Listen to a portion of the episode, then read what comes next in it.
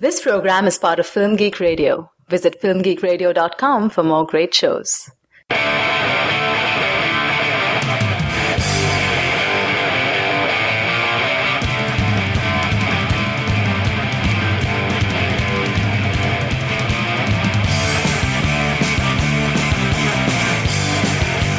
Hey movie addicts, welcome to Cinema Fix, your site for the purest, highest quality movie reviews on the block. I'm Andrew Johnson, and I'm joined today by my fellow dealer, Frank Reddy. You can't see it right now, but I'm giving you the thumbs up. The thumbs up? Yes. Good to know you're, you're here, and you're enthusiastic. I'm here. and enthusiastic. Alright, well this is part two of episode number 11 of Cinema Fix, focusing on the movie Haywire. So if you're looking for part one, you're listening to the wrong file. Go back and listen to part one. Uh, if this is your first time listening to Cinema Fix, you should be aware that this is the show on Film Geek Radio devoted to discussion of mainstream blockbuster films. Each week we release our, our episodes in two parts. The first part is just a general spoiler-free discussion uh, of, of what we thought of, of that week's big film. Um, and the second part, which you're listening to right now, is the more in-depth, analytical, spoiler-filled discussion of the movie. Um, so just just so we're clear, in case you didn't hear, this is part two. So if you don't want to be spoiled, stop listening and go listen to part one.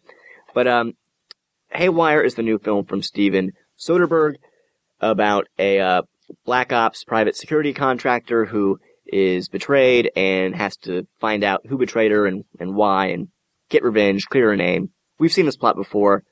Here's a clip. Mallory, I hope you've decided to turn yourself in. You can tell me right now why you sold me out and what you're into with Studer. Or you can tell me in 10 minutes when I have my hands around your throat. You need to think for a minute, Mallory.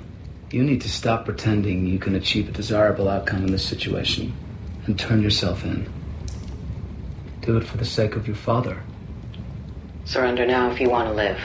I'm sorry, Mallory, that's not possible. All right, Kenneth. We'll do it your way. She's.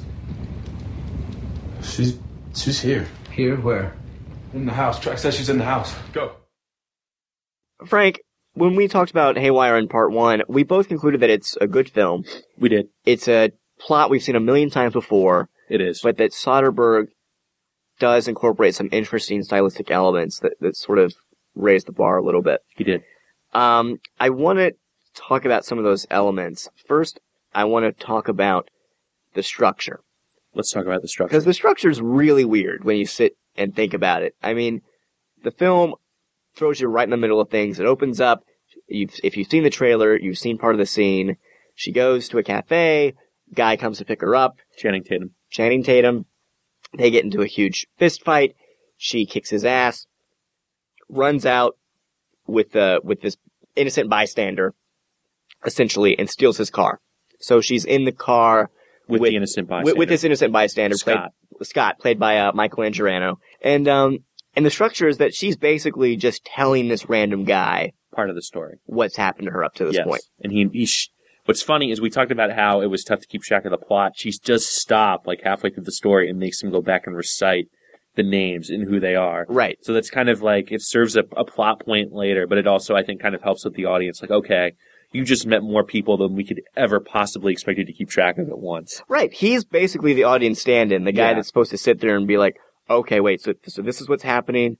This happened, and then there was this person who was doing that, and then I think this is, this is that guy that you were dating before, and he's the head of the company, and Kenneth. Kenneth, and, oh, and okay, I think I've got it all down. And it's really interesting, and the reason I think it, it works and isn't just a gimmick is because it kind of gives you a reason to care about Scott. Yeah. Like, if this was, if this movie occurred chronologically and in the middle of the film, she meets this kid, throws him in the car, and then they have this car chase later on and separate soon after. Yeah, just some random dude. He'd just be a random guy. Yeah. And I feel like this, the, this screenwriter Lem Dobbs. I feel like Lem Dobbs was kind of thinking, okay, we need someone that the audience can relate to a little bit more. Because sure, we, we, we care about Mallory, our protagonist, just because she's the protagonist and this, she's been betrayed and we're supposed to care about her. But we've seen this stuff before. So it's almost like, I feel like the writers were thinking, well, it's so familiar. Is the audience really going to connect to her? We need we need someone else. We need someone new, someone fresh, someone who's just kind of innocent. I agree with part of it. I mean, I think it. I think Scott is a plot device that allows them to rearrange the the structure a little bit. But, but but see, the reason I think that they they chose to rearrange the structure in that way is that by spending more time implicitly with Scott, because even though we don't see him on screen, the implication is she's telling him this story for let's say 50 minutes. So we've implicitly spent 50 minutes with Scott as opposed to just 10. And I just think that the, the amount of length, that implicit length of time helps the audience connect to Scott a little bit more. I don't think Scott's nece- I don't think Scott's necessary though. The only Scott's only function is literally allowing her to tell the story to someone. Scott has nothing else to do. So then you would say that this, that this interesting structure isn't necessary. I think it is. I think the interesting structure is necessary. I think Scott's the plot device that allows it to happen, and that's it. See, I kind of feel like, yes, he's the plot device that allows the, this interesting structural element to occur, but I also think that that structure element was in place to give us someone else to care a little bit about because he's the audience stand-in. He doesn't know what's going on. He's confused. And through him, we get to imagine, well, what would we do if we were in that situation where a crazy hit woman essentially kidnapped us and threw us into the, that situation. And also, you can, the, the interesting thing about it is that later on, you can tell she cares about him. She's trying to protect him, make sure he doesn't get hurt. She kind of is a nice person. Well, she's basically. responsible for a situation. Right. She's not one of these crazy action heroes that doesn't care what happens to the innocent civilians. She's always doing whatever she can to protect innocent people. And so she cares about Scott.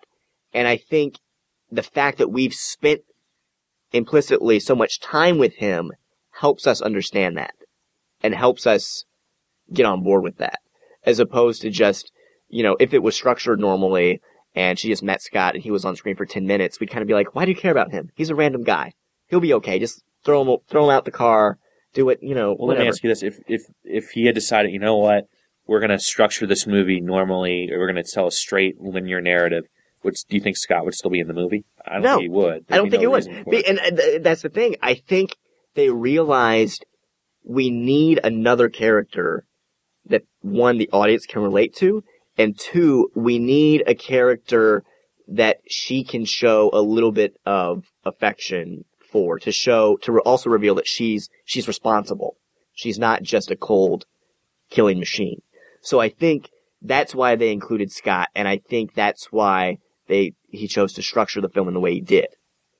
It's accomplishing two things. It's giving us another character to um, latch onto, and it's revealing things about her, and it allows them to do this interesting structure, which implicitly makes us care about him more. I think the interesting s- structure came first. Scott probably came second. As Okay. likes to do the interesting structure because I, I honestly think the the upside to doing this the non non linear structure is you get to have that scene where Channing Tatum is just beating her up in the middle of a coffee shop, and it raises questions: Why is he doing that? What Right. did she do? You know, it, it's it's an on the run movie, and if you didn't structure it non linearly, you'd be waiting, I think, a good 20, 30 minutes before anybody's actually on the run. Well, that's true. And, you know, it does, like we mentioned in part one, it does require the audience to keep up. Yeah. And, and to pay attention and to not just write it off as, oh, I've seen this plot a million times before. Cause I think that would be easy to do. Yeah. So, so I think the, regardless of what came first, Scott or the structure, I think they work inherently well together and they complement each other and they strengthen each other. I concur. And that's just one element of an interesting stylistic choice that Soderbergh made. In terms of um, the cinematography in this movie, it, it at times it's very standard. Yeah. And other times it's really interesting. Like there's a scene near the beginning of the film. It's when Kenneth, played by Ewan McGregor, comes to basically tell her that there's one more job Yeah. he'd like her to do. And she's unpacking her things. Oh, you're thinking about the things where she's putting things She's on putting, the shelves. Yeah, she's and putting her things on the shelf, and he the goes down layer by layer. the camera goes down shelf by shelf, following her as she put things as she puts things on the shelf. And I was sitting there and I was thinking, wait, what, why is that happening? Why is the camera doing that? Is there's is there something significant about these items she's putting on the shelf? Is it just designed to give us a different perspective and frame the actors differently each time it goes down? It's a really interesting shot.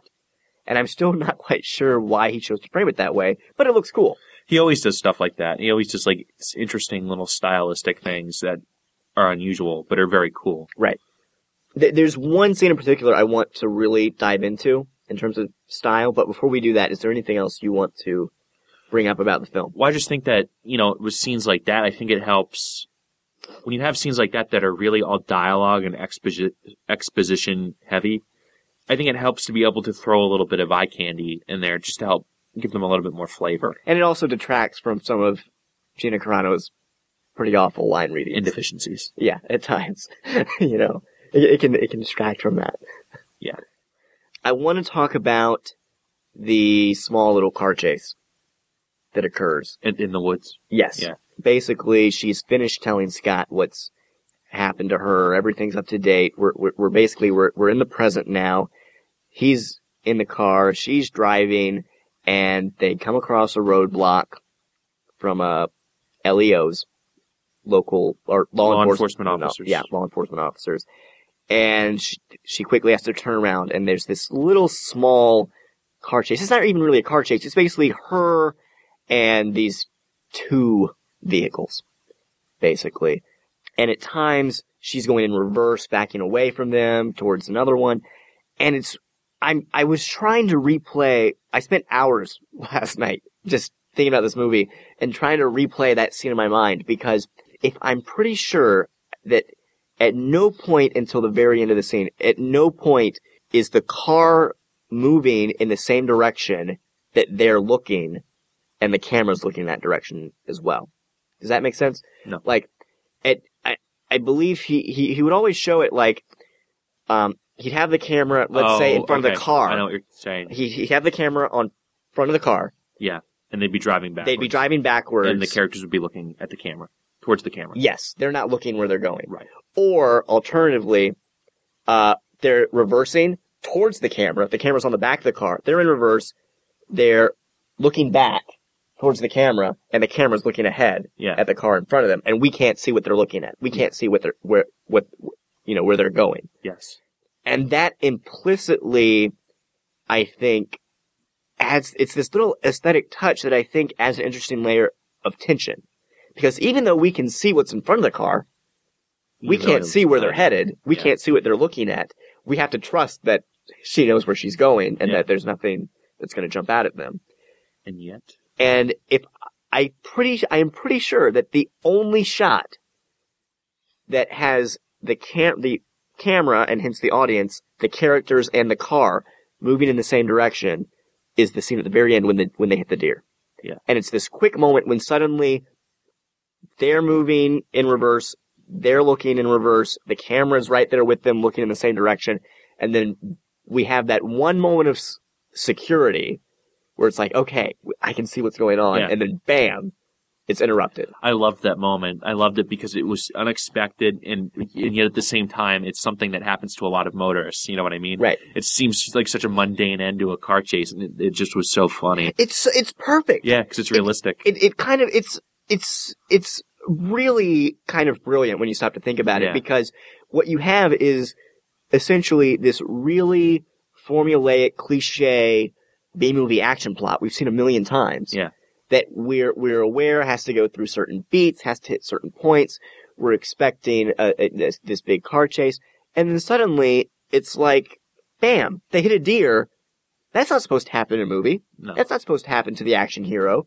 That's that that only happens to people in real life. Yeah. And it was almost like Soderbergh saying, "Ha ha, you I, you think I'm I'm going to give you this typical movie moments, but no, I'm going to raise the stakes. I'm going to make it clear that this is real life. Yeah. Anything can happen.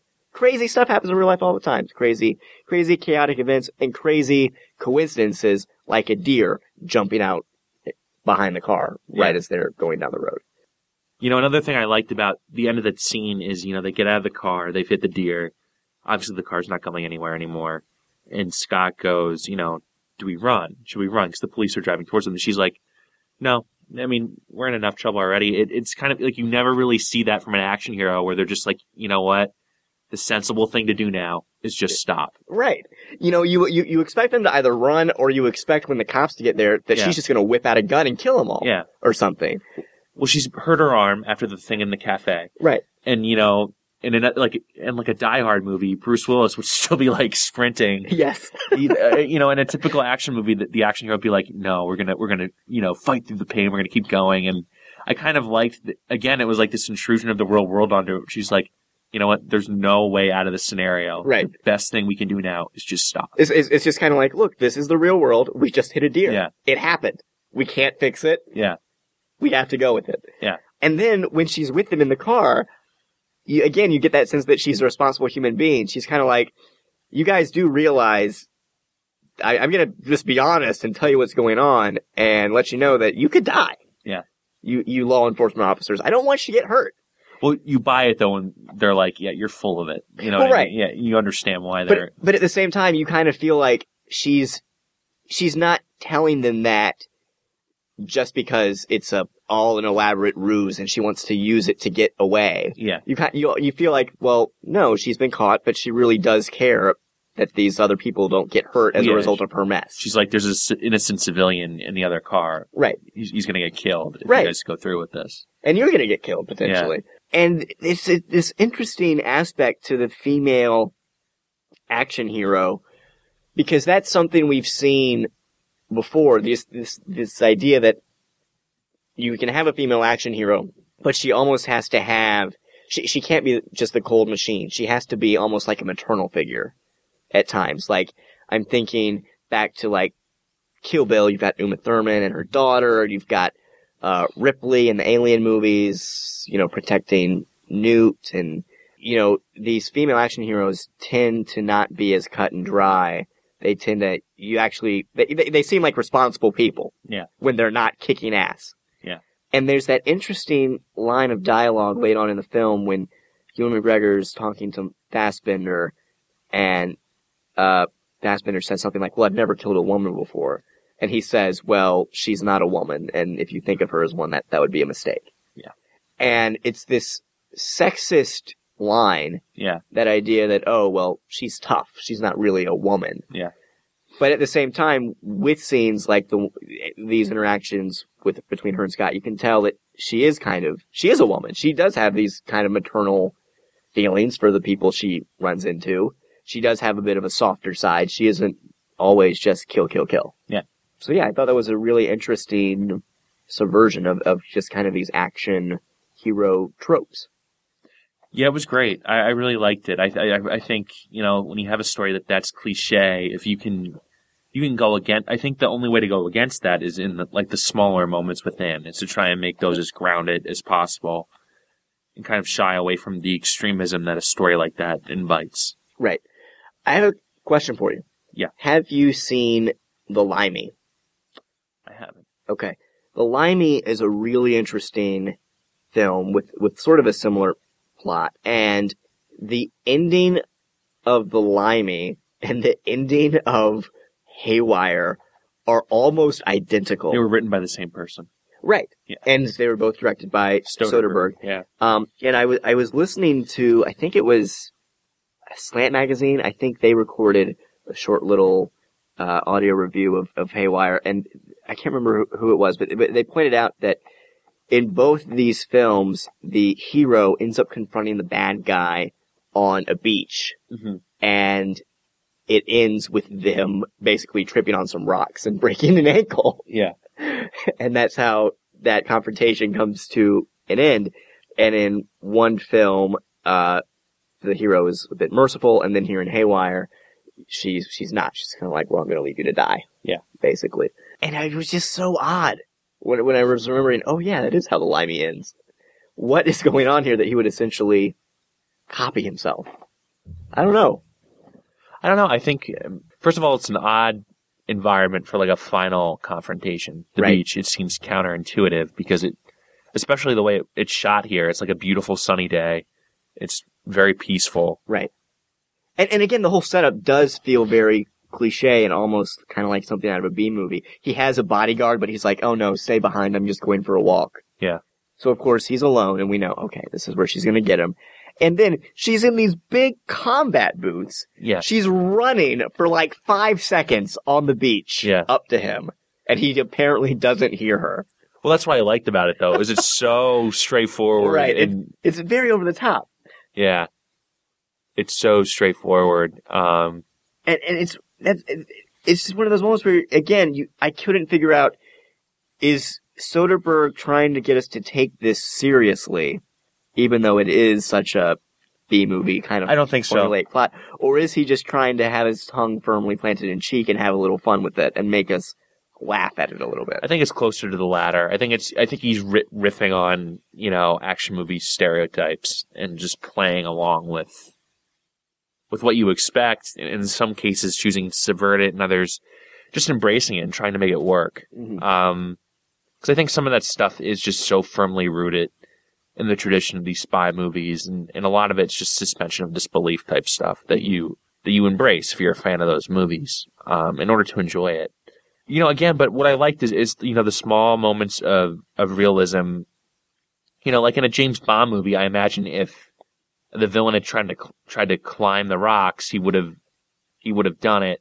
And this one, it just seemed perfect that if you're if you're in a place like the beach and you're trying to run away from your enemy, you are going to slip and fall on a rock and probably Right. twist your ankle. And there's that humorous moment where there's that big boulder and he like tries to jump on it, almost like he thinks he can climb it. Yeah. And it's just an act of sheer desperation. Desperation. Yeah, like Yeah. you know there's no way he can get up there, but he still tries it anyway. Yeah.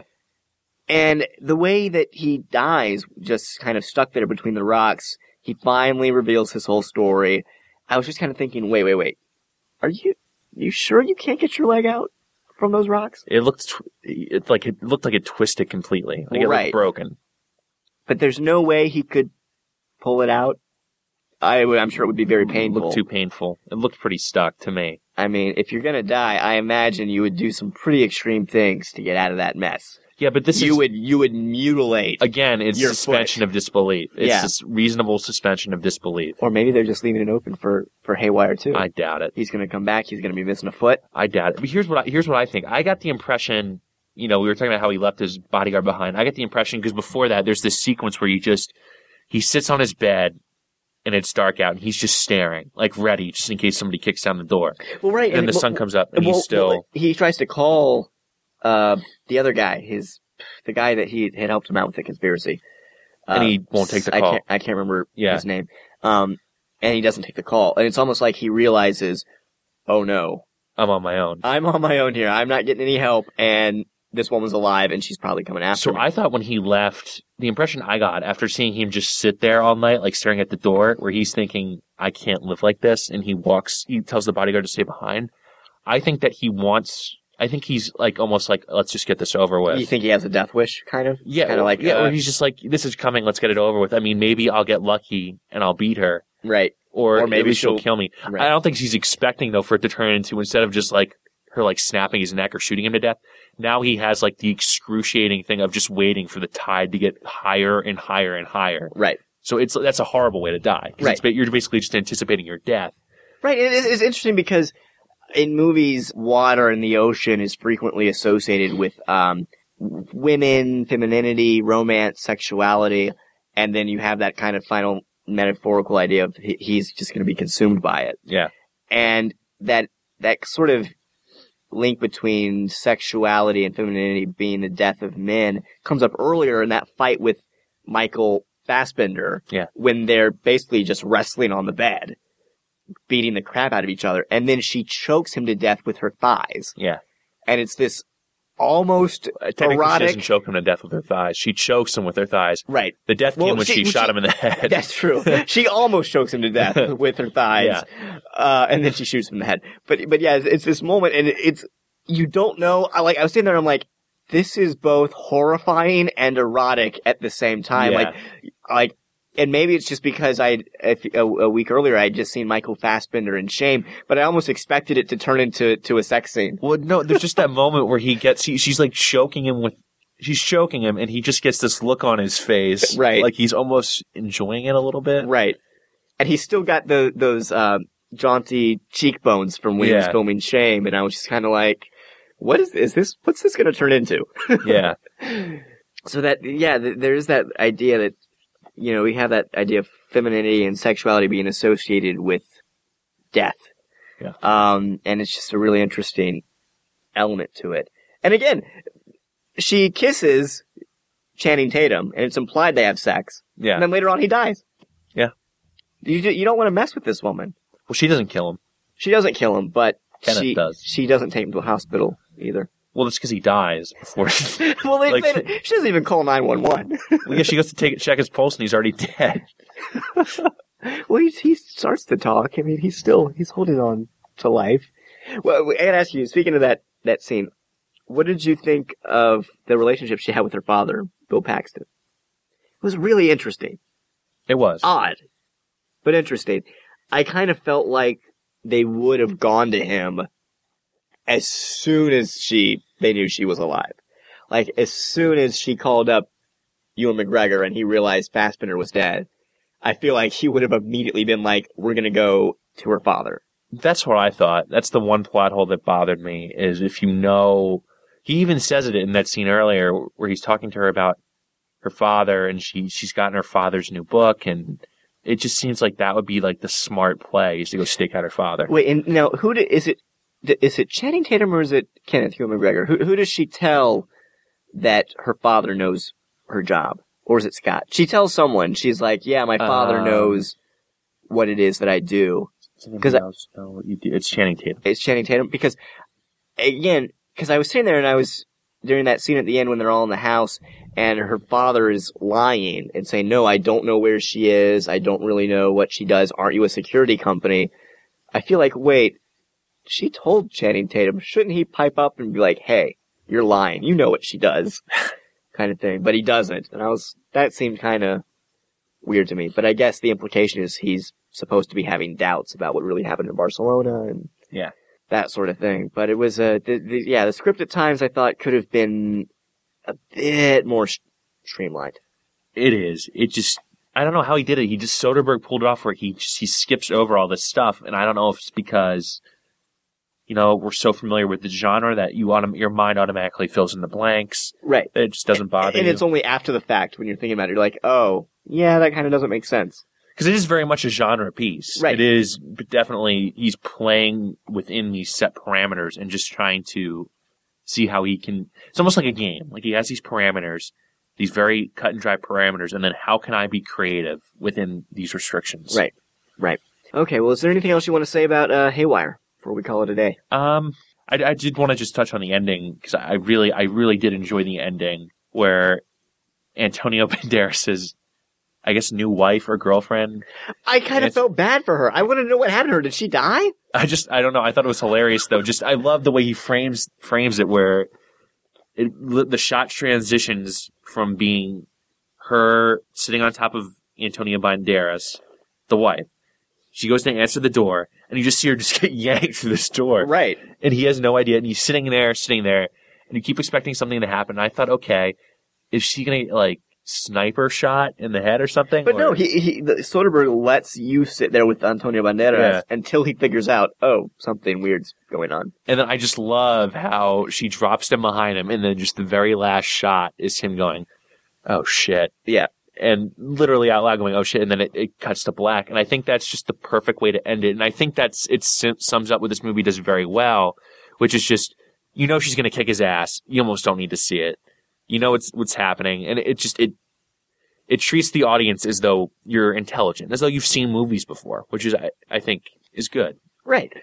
And I, I like that scene. I just, I just wanted to know what happened to his wife or his girlfriend. I was kind of like, oh, I hope she didn't die. She probably just knocked her out. She was, she was pretty hot. I liked her. She was nice. She was being flirtatious. She didn't do anything wrong. No, which is why I'm sure, given how they established the character, she just got knocked out, or he, she told her to leave or something. Or maybe she's only, um, maybe she only really cares about the, the innocent male bystanders. Oh, Maybe she doesn't care about the other women. I don't think that's true. You don't think so? I don't. I think that would be interesting if that was the case. If there were other examples in the film where, if there was a ri- if there was an innocent woman, like a more eye candy ish kind of stereotypical babe, those women get uh, killed off, while they they get killed off by the more macho, masculine-ish. Ser- I mean, stereotypically speaking, of course, masculine-ish woman, So you think she's and and she lets the men. She takes care of the innocent men. That that would be weird, I think, but it would be interesting. That's why I raised the question because I'm like, I just want to know what happened to her. I want to know. She just got knocked out off screen. That's my guess. She got knocked out, or she got. She's just like, get get out of here. You don't want to be here. You don't think she was like, "You're sleeping with an evil man. I'm taking you out." No. Okay. All right. Well, I think that'll wrap it up for our discussion of Haywire. Be sure to tune in next week when we will be discussing Liam Neeson in the gray. Yay. It's between black and white. It's the gray. Yeah. We'd love to get your feedback on the show. You can email us at cinemafix at filmgeekradio.com or comment on the website at www.filmgeekradio.com. You can also subscribe to us through iTunes. So if you like the show, please write us a review. That would help get the word out about the show. You can also donate to the show through the website. We really appreciate it. It, it really does help keep us running and, uh, and bringing you new content every week. Frank, where can people find you online? Uh, quite frankly, television.com is my blog. Uh, FG, at FJ Ready is my Twitter, and I'm on Facebook.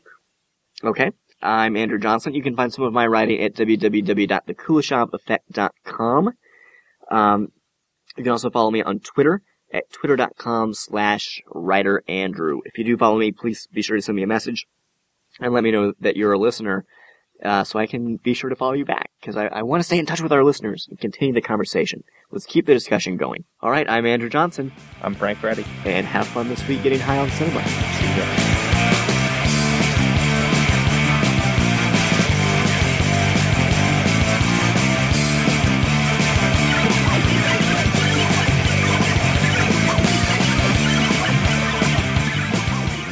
This has been a Film Geek Radio production. Film Geek Radio.